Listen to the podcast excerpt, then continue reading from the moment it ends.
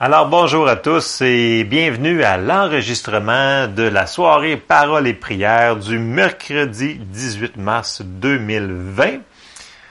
Euh, nous étions sur une série qui euh, qu'on a intitulée Les dons des ministères et c'est ce que j'avais continu, continué pour ce soir.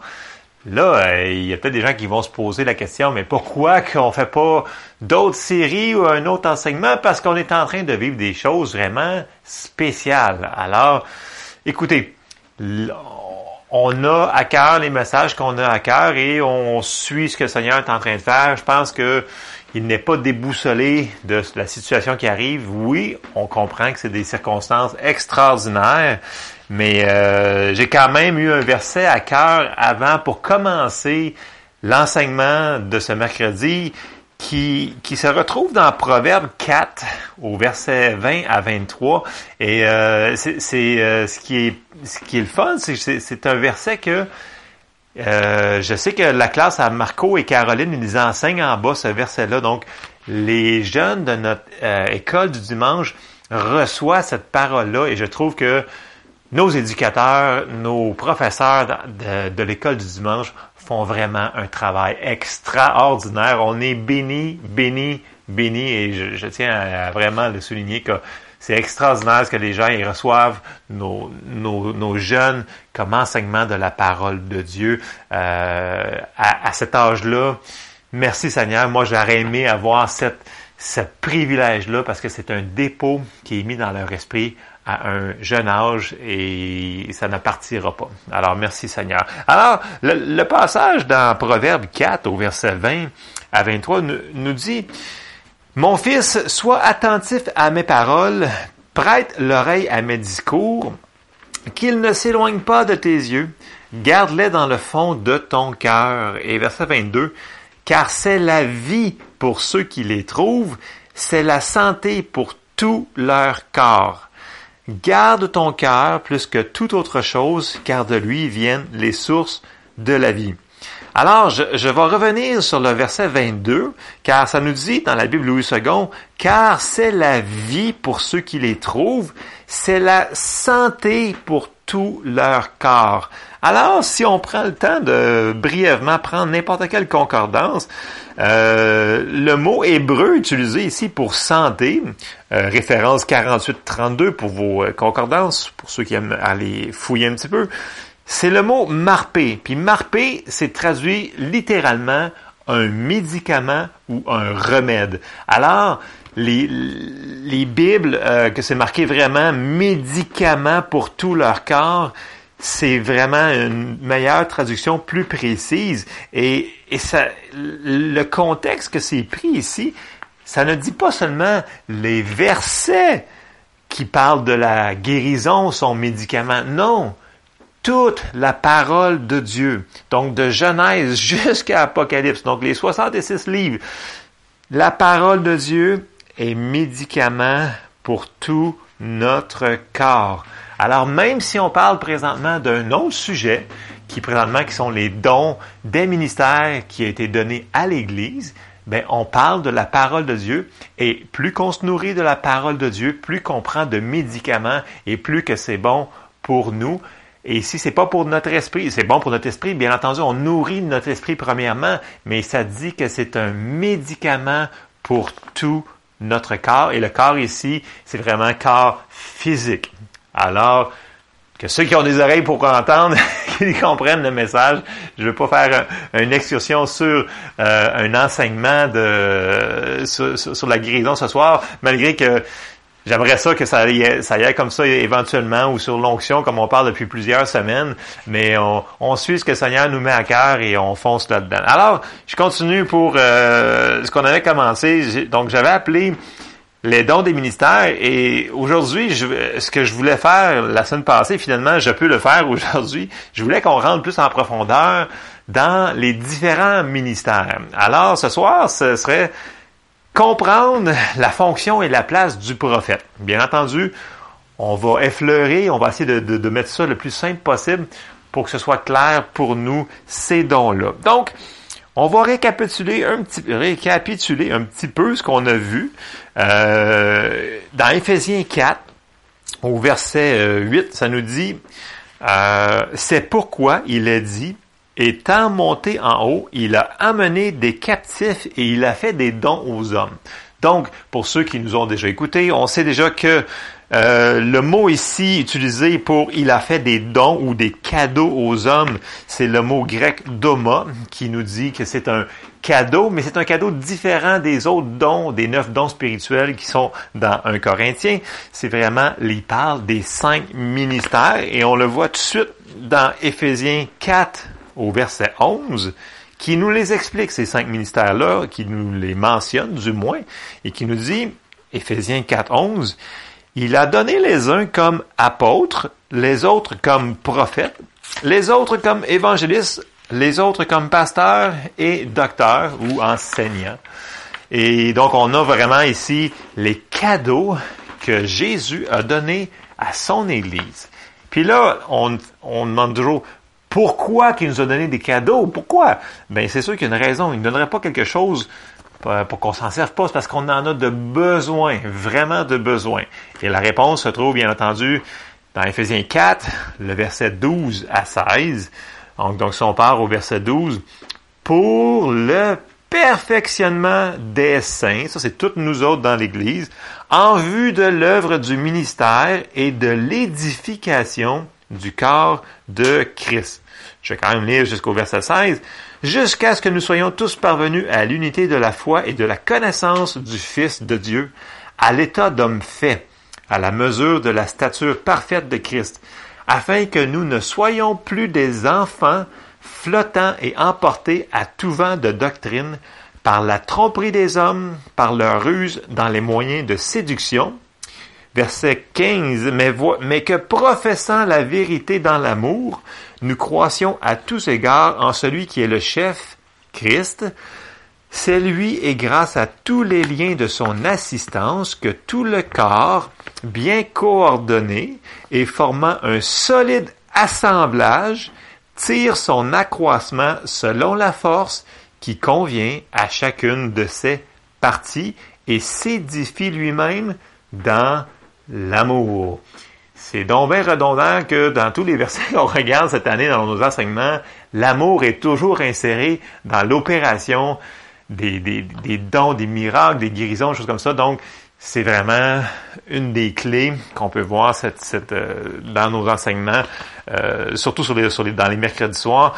Euh, l'amour, Dieu est amour, Dieu est paix, donc il est amour, donc il fonctionne comme ça. Je reviens sur le verset 12 qu'on a dit édification du corps de Christ. Donc, on a été vraiment, on en a parlé la semaine dernière, c'est vraiment un mot très très précis. C'est dans, le grec, c'est le référence 36-19 pour ceux qui veulent aller vérifier dans leur concordance. C'est traduit euh, le mot en grec, je le prononce peut-être pas bien, okodomi, euh, c'est action de construire. Donc, et c'est un terme utilisé dans la construction. C'est vraiment, euh, quand il dit, les cadeaux ont été donnés au corps de Christ pour, en vue de l'œuvre du ministère et de la, ici du mot édification du corps de Christ, mais en vue de la construction du corps de Christ. Alors, on voit le pourquoi qu'il nous a donné ces cadeaux, c'est pour construire l'Église, pour construire le corps, pour que tout, chaque membre puisse faire leur service, donc leur ministère au Seigneur. Amen. Alors ça, c'est ce qu'on a vu, qu'on a brièvement brossé un tableau, que ces cadeaux-là, ils sont très importants. Puis, comme on a dit, pour tout cadeau qui est donné, même s'il est gratuit, nous devons le recevoir, nous devons le prendre par la foi, nous devons honorer, respecter ces cadeaux-là, et parce que s'il nous les a donnés, je le répète, je suis redondant, mais nous en avons vraiment de besoin. Donc, il faut les recevoir. Amen. Là, ce soir, j'aimerais qu'on commence à parler du ministère du prophète. Puis là, pour interpréter les Écritures, il faut les interpréter en la lumière de d'autres Écritures. Donc, on ne peut pas seulement prendre un verset et bâtir une doctrine sur cette chose-là. Alors, pour ce qui est du prophète, ben, il y a énormément de références dans la Bible sur, sur, sur, les prophètes. Euh, on va commencer à regarder, par contre, euh, la différence que le prophète de l'Ancien Testament, comme notre frère Eugene May euh, nous a enseigné y a plusieurs mois, euh, c'est pas la même chose que le prophète du Nouveau Testament. Mais on va quand même le lire euh, brièvement sur un passage de, de, dans Deutéronome 18 que Dieu avait mis des choses spécifiques pour le prophète. Il faut se souvenir aussi que dans l'Ancien Testament, il y avait juste deux euh, types de personnes qui pouvaient avoir l'onction sur lui. Donc, il y avait le roi qui avait l'onction pour être roi. Il y avait le prophète pour qui avait l'onction, donc pour être un prophète. Euh, les sacrificateurs et les lévites, c'était différent. C'était pas la même euh, onction et autorité qui avait été déléguée parce que là, la connaissance, c'était pas pareil. C'est un autre c'est une autre dispensation, mais ça reste que on construit sur ce fondement-là. Puis il faut se souvenir aussi que l'Ancien Testament, c'est le Nouveau Testament en image. Mais il faut quand même faire la bonne division de la parole et la séparer droitement. Alors, ceci étant dit, on va commencer Deutéronome 18 au verset 18. Et ça dit ici, donc là, Dieu il parle euh, aux Israélites, puis là, il, leur explique ce qui va arriver, puis des choses comme ça, et qu'est-ce qu'ils doivent faire. Puis là, ce passage-là parle justement des prophètes. Il y en a plus ailleurs, mais ça, ça résume quand même bien le prophète de l'Ancien Testament et, l'autorité qui avait été donnée et la, et la sévérité des choses, euh, dans le sens que Dieu ne prend pas à la, légère euh, la personne qui parle pour lui. OK? Amen. donc, moi, ce que ça me fait penser, c'est que souvent, euh, dans l'Église euh, ou parmi des groupes de chrétiens, j'entends souvent euh, Dieu dit que telle chose. Il faut faire attention avec le mot Dieu dit ou Dieu est en train de parler des choses comme ça. Si c'est vraiment autoritatif, dans le sens que si c'est vraiment autoritaire, le Seigneur peut peut-être dire ainsi parle l'Éternel, mais souvent je crois que dans nos milieux chrétiens, le mot euh, ainsi parle l'Éternel est un petit peu trop fort pour la plupart des, euh, des mots que le Seigneur nous donne. Souvent je crois personnellement que, et selon les Écritures, qu'il serait peut-être mieux de dire je, ressens dans mon cœur que le Seigneur nous dit telle chose ou je perçois dans mon esprit que nous devrions faire telle chose. Donc, il y a une différence entre dire je perçois, je ressens dans mon cœur telle chose pour toi, euh, est-ce que ça confirme dans ton cœur, que de dire ainsi parle l'Éternel? Alors là, parce que si jamais nous faisons une erreur, parce que le Saint-Esprit ne fait pas d'erreur, mais nous, on peut faire une erreur. Alors là, la personne, on pourrait mettre la personne à laquelle on parle, la mettre dans la confusion si on, ne fait pas attention aux paroles, excessivement attention aux virgules des paroles qu'on va utiliser pour donner le message. Je veux pas faire peur à personne, puis j'encourage les gens, puis comme M. Charbonneau le fait, on encourage les dents, euh, les, dents les, les, gens à, à donner les, les paroles qu'ils ont à l'intérieur. Allez-y, comme, comme M. Charbonneau dit, le pire, c'est qu'on va se tromper, mais ça, il faut qu'il y ait de la correction aussi dans ça. Donc, il y a un juste milieu. Fait que ainsi parle l'Éternel, ça veut dire que vous avez reçu une parole, puis vous êtes sûr que le Seigneur vous a dit, dit la parole, donc vous pouvez dire ainsi parle l'Éternel.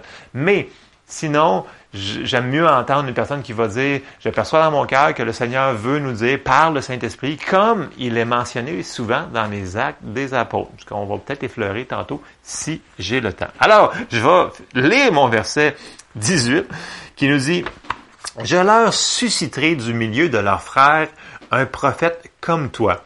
Je mettrai mes paroles dans sa bouche et il leur dira tout ce que je lui commanderai. Et si quelqu'un n'écoute pas mes paroles qu'il dira en mon nom, c'est moi qui lui en demanderai compte.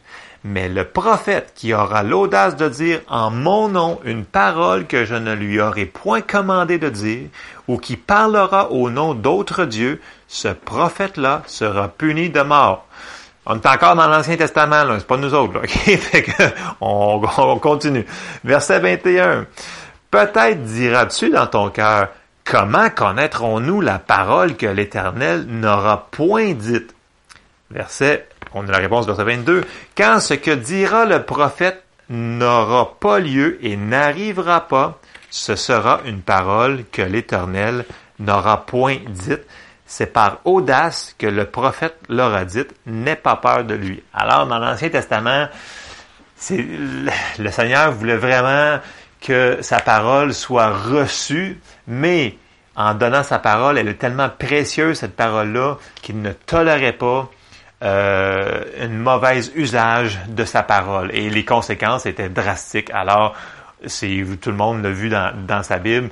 Euh, les prophètes avaient une grande responsabilité et aussi avaient une grande honneur parmi parce que quand que euh, le prophète arrivait, est-ce que tout va bien, est-ce que tout va bien, dans le sens que les gens étaient euh, pas peur des prophètes, mais il y avait une révérence, euh, je vais le dire comme ça, des prophètes parce qu'ils représentaient Dieu. Donc, eux ne pouvaient pas avoir Dieu en dedans de leur cœur comme nous, on a présentement. Nous, c'est vraiment, c'est merveilleux comparé à eux. Alors là, on voit ici que le prophète, dans l'Ancien Testament, était vraiment l'autorité, donc le porte-parole de Dieu pour le peuple. Sous le Nouveau Testament, le prophète, lui, euh, ben, il opère un peu de la même chose dans le sens qu'il voit des choses, euh, puis il, va parler pour Dieu, mais il fait partie des cinq autres ministères, donc il n'est pas au-dessus des autres. Il, il, va travailler en accord avec les autres. Et comme tous les autres ministères, il ne peut pas non plus s'appeler lui-même puis dire ah moi ça me tente d'être un prophète, donc je vais commencer à étudier puis je vais décider de commencer à prophétiser. Non non, ça fonctionne pas comme ça. Ça prend l'onction, c'est Dieu qui appelle et qui donne les dons. C'est lui, on, l'a vu depuis le début, c'est vraiment le Seigneur qui le fait. Et comme c'était bon pour Jésus, c'est bon pour tout le monde. Donc si on s'en va tout de suite dans Luc 4 au verset 18, quand que ça parle de Jésus, ça dit, l'Esprit du Seigneur est sur moi parce qu'il m'a oint pour annoncer une bonne nouvelle aux pauvres. Il m'a envoyé pour guérir ceux qui ont le cœur brisé. Donc on voit ici que Jésus lui-même, il a été choisi de Dieu, mais il a fallu qu'il soit revêtu, donc loin de la puissance de Dieu pour faire son ministère, donc pour annoncer une bonne nouvelle aux pauvres, et etc., etc. Donc, si Jésus avait besoin de l'onction, nous, on a besoin de l'onction. On fait partie du même corps. Donc, Jésus est, la tête, nous, on est son corps. Donc, ça nous prend cette onction-là qui part de la tête et qui descend.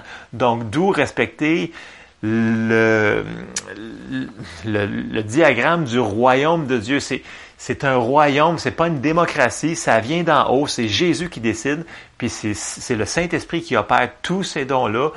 Et il faut fonctionner comme le Saint-Esprit et non décider de faire ah mais moi je décide de faire ma chose ma chose non on a tous un endroit que le Seigneur nous a placé. Et si on est à la bonne endroit on va être tellement heureux et béni d'être là.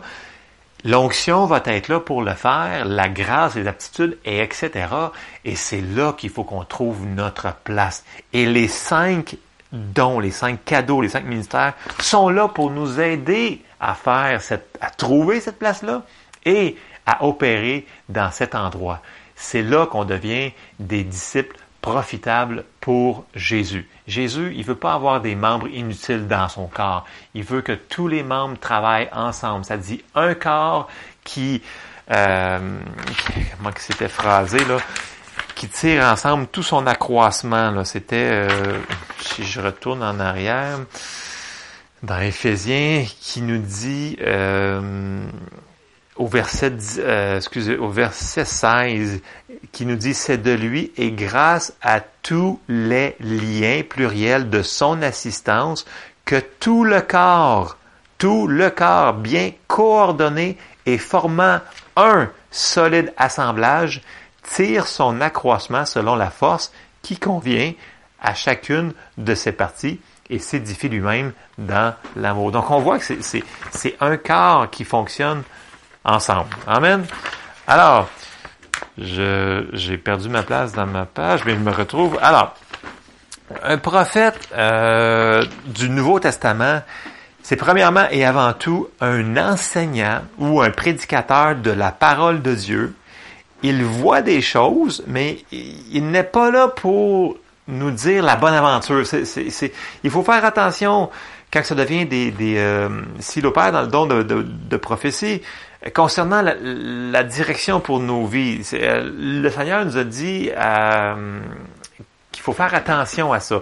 Euh, j'ai sorti quelques passages. Donc, j'ai sorti, premièrement, Jean 10, 27, qui nous dit, et ça c'est bon pour tous les enfants de Dieu, Jean 10, 27 nous dit, mes brebis entendent ma voix, je les connais et elles me suivent. Donc, premièrement, chaque enfant de Dieu, on a le privilège de connaître sa voix. Fait que si jamais vous dites, hey, moi, je suis tout mélangé, j'ai de la misère à entendre la voix de Dieu, prenez ce verset-là, Jean 10, 27, puis dites, hey, non, non, non, non, j'ai, dites vraiment de tout votre cœur, je suis une brebis du Seigneur et j'entends sa voix. Alors là, on a un verset pour, et ça dit, mes brebis entendent ma voix, je les connais et elles me suivent, donc on le suit. Alors, on a comme, le Seigneur nous rassure avec ça que le Saint-Esprit est à l'intérieur de nous pour nous diriger en toutes choses. Amen. Bon, je continue. Euh, le prophète, il est envoyé de Dieu pour enseigner la, parole, mais avec une parole un petit peu différente, euh, dans le sens que c'est une parole réma, c'est une parole révélée de Dieu pour le moment présent, puis il parle par inspiration de ce que Dieu fait. Et, il, y a, un passage dans l'Ancien Testament qui, qui s'applique pour nous, qui est dans Amos 3.7, qui dit, qui parle des prophètes, il dit, car le Seigneur l'Éternel ne fait rien sans avoir révélé son secret à ses serviteurs, les prophètes. Donc, les prophètes vont nous avertir de certaines choses. Ils vont, ils vont faire plein de choses. Donc, c'est un ministère merveilleux. Euh, et si on s'en va dans, tout de suite dans les actes des apôtres, on va voir un peu euh, comment ça fonctionnait un prophète de l'Église d'aujourd'hui. Parce que c'est, ça fonctionnait comme ça, mais ça devrait fonctionner pareil aujourd'hui. Alors, si on s'en va aujourd'hui dans Acte 11, et je vais commencer euh, verset 21 euh, de Acte 11, ça dit, La main du Seigneur était avec eux et un grand nombre de personnes crurent et se convertirent au Seigneur. Le bruit en parvint aux oreilles des membres de l'Église de Jérusalem. Ils envoyèrent Barnabas jusqu'à Antioche. Lorsqu'il fut arrivé et qu'il eut vu la grâce de Dieu, il s'en réjouit et il les exhorta, il les exhorta tous à rester d'un cœur ferme, attaché au Seigneur, car c'était un homme de bien, plein d'Esprit Saint et de foi, et une foule assez nombreuse se joignit au Seigneur. Barnabas se rendit ensuite à Tars pour chercher Saul, et l'ayant trouvé, il l'amena à Antioche. Pendant toute une année, ils se réunirent aux assemblées de l'Église et ils enseignèrent beaucoup de personnes. Ce fut à Antioche que pour la première fois, les disciples furent appelés chrétiens.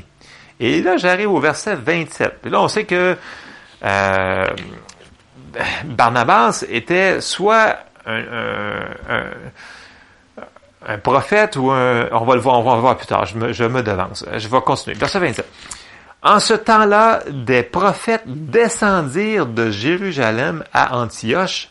L'un d'eux, nommé Agabus, se leva et annonça par l'Esprit qu'il y aurait une grande famine sur toute la terre, et elle arriva en effet sous Claude, qui était l'empereur de, ce temps-là. Alors, on voit ici que il y avait des prophètes, ils sont descendus de Jérusalem pour venir faire du ministère à l'église de Antioche et l'un d'entre eux, qu'on peut voir dans le récit, qui est nommé Agabus, qu'on va revoir plus tard, il se leva et annonça par l'Esprit qu'il y aurait une grande famine sur toute la terre, et elle arriva. Donc, on voit que le ministère du prophète ici, il avait reçu une révélation du Seigneur et il avait une parole à donner. Mais le prophète n'a pas dit quoi faire. Il a été, euh, il, a dit quelque chose qui allait s'accomplir. Et c'est là qu'il faut faire une petite différence. Et on va continuer à, le voir parce que le prophète, il est là pour construire, édifier, exhorter, réconforter le corps de Christ. Et ça, c'est la description qu'on a vue dans Éphésiens. C'est son travail. Puis, si on regarde un, ministère, moi, écoutez, c'est sûr que j'apprécie énormément notre frère Eugene May qui vient ici faire du ministère envers nous. Moi, je, crois vraiment que c'est un prophète de Dieu, du Nouveau Testament. Et, de la manière qu'il fait son ministère, ben c'est exactement ça.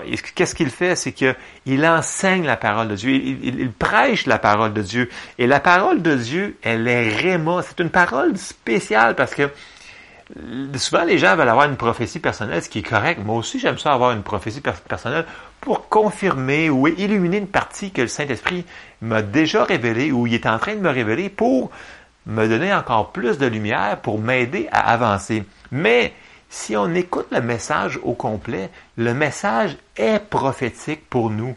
Et lorsqu'on réalise que le message est, vivant, rempli de, de vie et est prophétique pour chaque personne, alors là, on devrait porter encore plus attention à la partie que c'est son enseignement prophétique. Alors, donc, là, je, nomme mon frère euh, Eugene il est venu récemment, mais on voit que, qu'est-ce qu'il est venu faire? Il est venu nous construire, nous édifier, nous exhorter, il nous a réconfortés, il nous a donné un, un, vent, une tape dans le dos, comme on pourrait dire, pour nous dire, hey, continue à avancer, voici la parole que le Seigneur m'a donnée sur, euh, c'est sur le, le, combat spirituel, puis il nous a repassé sur les bases, puis il a, il a, il a élaboré, mais c'était de Dieu pour le temps que l'on vivait. Et c'est pas mauvais de retourner sur le site et réécouter ces enseignements-là que notre frère il a prêché sur le combat spirituel et les armes qu'on a pour se battre. Alors, on voit de la manière que le prophète fonctionne. Je, continue, je, veux, je sortir un autre passage. J'ai pris euh, dans Acte 13, euh, et là c'est là qu'on voit euh, qu'il commence à, à, parler des, euh, de ces choses-là. Acte 13, juste le verset 1, juste pour, juste pour faire une parenthèse, ça dit, il y avait dans l'église d'Antioche, donc on, on, on vient que de voir qu'il y avait été, des prophètes et des docteurs. Et là, il donne des noms ici. Il donne Barnabas, Siméon appelé Niger, Lucius de Cyrène, Manahen qui avait été élevé avec Hérode le tétrarque et Saul. Plus, tard, bien entendu, on, on, le voit appeler comme Paul. Mais on sait que ces gens-là, ils étaient soit prophètes ou docteurs ou les deux. Et plus tard, quand on voit dans leur appel, ben, il y en a qui sont comme Paul, il va être appelé apôtre. Lui-même va se dire, moi, Paul, apôtre de Jésus-Christ, donc serviteur de, Jésus-Christ, mais il va utiliser le mot apôtre. Donc, mais présentement, peut-être qu'il opérait seulement que dans le ministère de prophète et de docteur. Donc, c'est biblique d'avoir des prophètes et des docteurs dans l'Église du Nouveau Testament. Le prophète apporte la, perception, la révélation à l'Église pour aujourd'hui.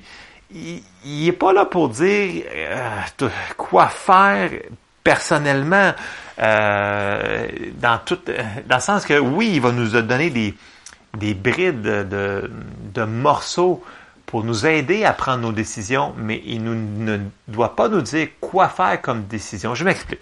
On va aller dans, euh, on va avancer dans Acte 21. Puis dans Acte 21, au verset 8, Paul, euh, on sait qu'il fallait qu'il revienne à, Jérusalem. Puis là, on, arrive au verset 8. Puis ça dit, nous partîmes le lendemain et nous arrivâmes à Césarée, étant entrés dans la maison de Philippe l'évangéliste, qui était l'un des sept, nous logeâmes chez lui. Verset 9. Il avait quatre filles vierges qui prophétisaient. Et là, ici, il faut faire une différence. Il y a des gens qui peuvent prophétiser dans l'Église, mais c'est pas nécessairement des prophètes. Il y, a des gens qui, il y a des gens qui vont avoir le don de prophétie. Ici, on voit qu'il y avait quatre filles vierges qui prophétisaient, mais ne sont appelées nulle part dans la Bible des prophètes. Donc, il faut toujours faire la nuance de qu'est-ce qui est le ministère et qu'est-ce qui est les dons. Donc, on a toujours séparé ce qui était dans Éphésiens, qu'est-ce qui est dans 1 Corinthien. Et là, si je continue à lire, on voit le ministère qui apparaît au verset 10. Pas qui est plus important, mais c'est, c'est de la manière qu'il faut les séparer. Donc au verset 10, ça nous dit, comme nous étions là depuis plusieurs jours, un prophète nommé Agabus descendit de Judée. Et là, au verset 11, il nous dit, et vint nous trouver. Il prit la ceinture de Paul, se lia les pieds et les mains et dit, Voici ce que déclare le Saint-Esprit. L'homme à qui appartient cette ceinture, les Juifs le liront de la même manière à Jérusalem et le livreront entre les mains des païens. Et là, les, disciples ont dit, ben là, Paul, faut pas que tu y ailles, mais, mais c'est pas ça qu'il a dit le prophète. Il a dit nullement, nulle part qu'il fallait pas qu'il y aille. Il a juste dit, écoute, Paul, le Saint-Esprit dit que ils vont te lier de cette ceinture les Juifs te liront de la même manière à Jérusalem et le livreront entre les mains des païens. Il n'a jamais dit à Paul quoi faire. Jamais, jamais, nulle part. Il, n'a pas dit à personne. Il n'a pas dit à aucun des gens qui étaient avec lui quoi faire. Ils ont interprété qu'il fallait pas qu'il y aille. Mais Paul avait lui-même dans son cœur reçu du Saint-Esprit qui ça disait que euh, dans les dans les paragraphes, il dit de ville en ville, le Saint-Esprit m'avertit d'avance des, choses qui doivent m'arriver. Donc, le Saint-Esprit parlait déjà à Paul. Ici, on voit que le prophète est venu faire une confirmation à Paul de ce qu'il avait reçu du Saint-Esprit et de ce qu'il recevait, mais aussi pour l'annoncer aux autres, dans le sens que des fois, il faut que les autres personnes dans le corps de Christ soient au courant de ce qui se passe. Parce que peut-être que Paul, il voulait pas en parler, c'est une autre histoire, mais on voit définitivement ici que le prophète n'a pas dit, Paul, va-t'en pas à Jérusalem. Il a juste dit, voici ce qu'il va arriver. Et il y a une énorme différence parce que on pourrait briser des vies si on décide d'interpréter ce que le Seigneur nous dit. Exemple, vous recevez une parole prophétique et vous dites ce qui va arriver. Mais si vous dites à la personne, alors, à cause que tu as eu cette parole-là, fais ci, fais ça alors là, on peut briser des vies au complet. Et ça, malheureusement, c'est arrivé dans l'Église. Et je suis sûr que ça l'attriste énormément notre Seigneur et Sauveur parce qu'il veut pas que ça arrive, ces choses-là. Les, ces dons-là qui nous sont donnés, c'est pour édification et pas la destruction.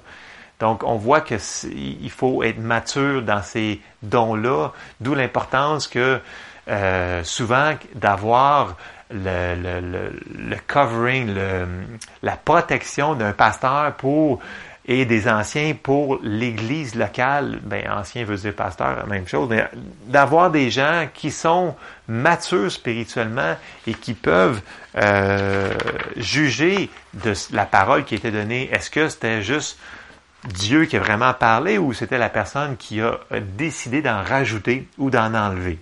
OK? Donc, c'est un peu ça que je, voulais faire la mention. Donc, le prophète du Nouveau Testament n'a pas l'autorité du prophète de l'Ancien Testament. Le prophète de l'Ancien Testament, quand il disait tu vas mourir, c'était comme tu vas mourir, si c'était de Dieu bien entendu, mais c'est pas la même chose qu'aujourd'hui. Et même Eugene, justement, dans ses enseignements, qui est venu il y a quelques mois, il y en a parlé que l'office du euh, l'office euh, le, ministère du prophète du, Nouveau Testament était vraiment différent de l'Ancien. Je me souviens plus sur quelle soirée qu'il l'a fait, mais il en a fait une parenthèse pour faire une nuance, pour être plus précis. C'est des ministères de précision. Et c'est merveilleux. Merci Seigneur pour ces ministères. Et euh, on peut voir que il faut avoir du discernement. Puis la, parole est claire. Dans 1 Corinthiens 14, 29, ça nous dit, pour ce qui est des prophètes, que deux ou trois parlent, deux, ou trois prophètes, et que les autres jugent. Ça veut dire que il faut que les gens qui sont en autorité dans l'Église euh, aient du discernement au niveau des prophètes. Parce que comme je disais, oui, le Seigneur est parfait, le Saint-Esprit est parfait, mais ils utilisent des canals, des canaux, qui est nous autres, puis des fois, ben ça se peut qu'on fasse des petites nuances. Donc c'est important que tout ce qui a été dit soit pris euh, bien, bien divisé, comme on divise droitement la parole de Dieu qui nous est dit. Parce que c'est important que tous les mots qu'on lit dans la parole, faut pas en rajouter, il faut pas en enlever. Sinon, on, on, va faire, on va diminuer ou on va détruire le message que la parole de Dieu nous dit. Euh, ici, on, continue dans, dans 1 Jean au chapitre 4 et au verset 1, ça dit, Bien-aimés, n'ajoutez pas foi à tout esprit, mais éprouvez les esprits pour savoir s'ils sont de Dieu, car plusieurs faux prophètes sont venus dans le monde. c'est sûr que en étant dans une assemblée locale, il y a une énorme protection parce que les pasteurs vont vraiment vérifier que les gens qui sont là, qui un, qui sont invités soient vraiment des vrais prophètes, et deux, que les gens qui sont dans l'Église, qui ont un ministère prophétique, l'utilisent correctement. Donc, d'où euh, être, euh, corrigeable, parce que si on n'est plus corrigeable, c'est pas bon, dans le sens qu'il faut qu'on soit ouvert à avoir une certaine correction pour être sûr que on fonctionne ensemble dans l'amour. Et c'est pas une question d'être ah non, je me suis trompé, fait que je parlerai plus. C'est pas ça. C'est pas une question de ah je me suis corrigé, fait que l'autre est supérieur à moi. Non, c'est un corps et on travaille ensemble. Alors euh, c'est important euh, de comprendre le ministère du prophète. Je, termine. Euh, le prophète, il, vous allez voir que les prophètes du Nouveau Testament, ils voient des choses. Euh, puis dans les dons spirituels, c'est sûr qu'il va opérer toujours, là, vous allez voir, là, ça va être redondant, il va opérer fortement dans le don de sagesse, la parole de connaissance, donc tout ce qui, voit, le discernement des esprits, ça c'est un prophète, c'est sûr qu'il va avoir minimum, là, il va avoir ces dons-là qui vont opérer régulièrement, régulièrement sur la personne. Euh, les langues, les interprétations des langues et bien entendu le don de prophétie en tant que tel.